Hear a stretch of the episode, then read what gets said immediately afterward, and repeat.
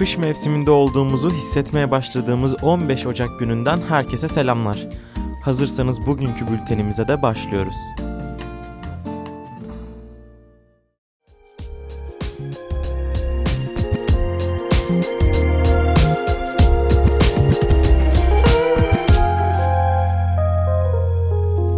2020 yılı ekonomik verileri açıklanıyor. Çin Halk Cumhuriyeti ABD ile ticari gerilimler ve Covid-19 salgınına karşın 2020 yılındaki dış ticaret fazlasının 535 milyar dolar olduğunu saptandı. Söz konusu veriye dair Çin Gümrük Genel İdaresi Sözcüsü Li Kuvian, dış ticaret performansının beklentilerini aştığını, Çin'in emitya ticaretinde pozitif büyüme kaydeden tek büyük ekonomi olduğunu da söyledi.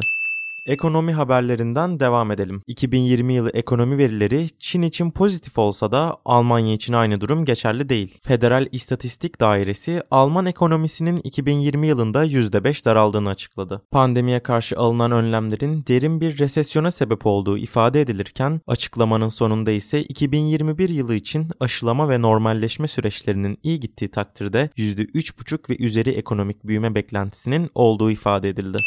Pakistan'da kadınların insan hakları konusunda bir takım gelişmeler yaşanıyor. Eylül 2020'de benzini bittiği için Lahor'da otoyolda mahsur kalan bir kadına iki çocuğunun önünde toplu tecavüz edilmişti. Bu olayın ardından ülkede protesto gösterileri başlamış ve akabinde Lahor Polis Müdürü'nün tecavüze uğrayan kadının da suçlu olduğunu ima eden açıklamasının ardından da şiddetlenmişti. Aralık 2020'de de Cumhurbaşkanı Arif Alvi tecavüz suçlularını yargılamanın en geç 4 ay içerisinde bitirecek özel yetkili mahkemelerin kurulmasını ve tecavüz suçlularının kısırlaştırılmasını içeren bir kararname çıkartmıştı. Hafta içinde de tecavüz mağdurlarına iki parmak testi olarak adlandırılan bekaret testini yasaklayan yeni bir kararname çıkartıldı ve parlamentonun onayı ile tüm ülkede yürürlüğe girmesi beklenirken Pencap Eyalet Meclisi ulusal parlamentodan hızlı davranıp bekaret testini yasalara aykırı kabul ederek bu konuda önce oldu.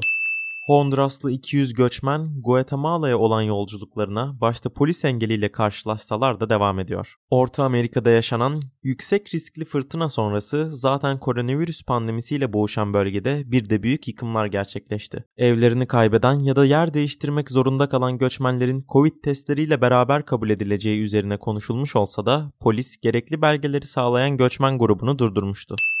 Demokrasi yanlısı hareketin her geçen gün başka bir saldırıya maruz kaldığı Hong Kong'da bu sefer internet servis sağlayıcısı demokrasi yanlısı hareket içeren bir web sitesini şehrin ulusal güvenlik kanunu çerçevesinde yasakladığını açıkladı. Bu son hareketle şehrin Çin'de olduğu gibi aşılmaz bir internet yasağı uygulayacağına dair korkular artmaya başladı. Hatırlarsanız Hong Kong'da geçtiğimiz ay demokrasi yanlısı yayın yapan medya kuruluşuna operasyon düzenlenmişti. Geçtiğimiz haftalarda ise demokrasi aktivistlerine hapis cezası verilmiş, avukatları ise ruhsat iptaliyle tehdit edilmişti.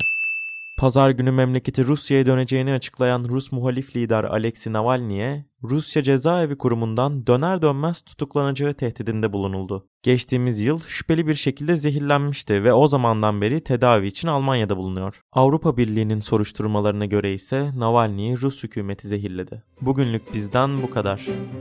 Bir sonraki bültende görüşene dek esen kalın.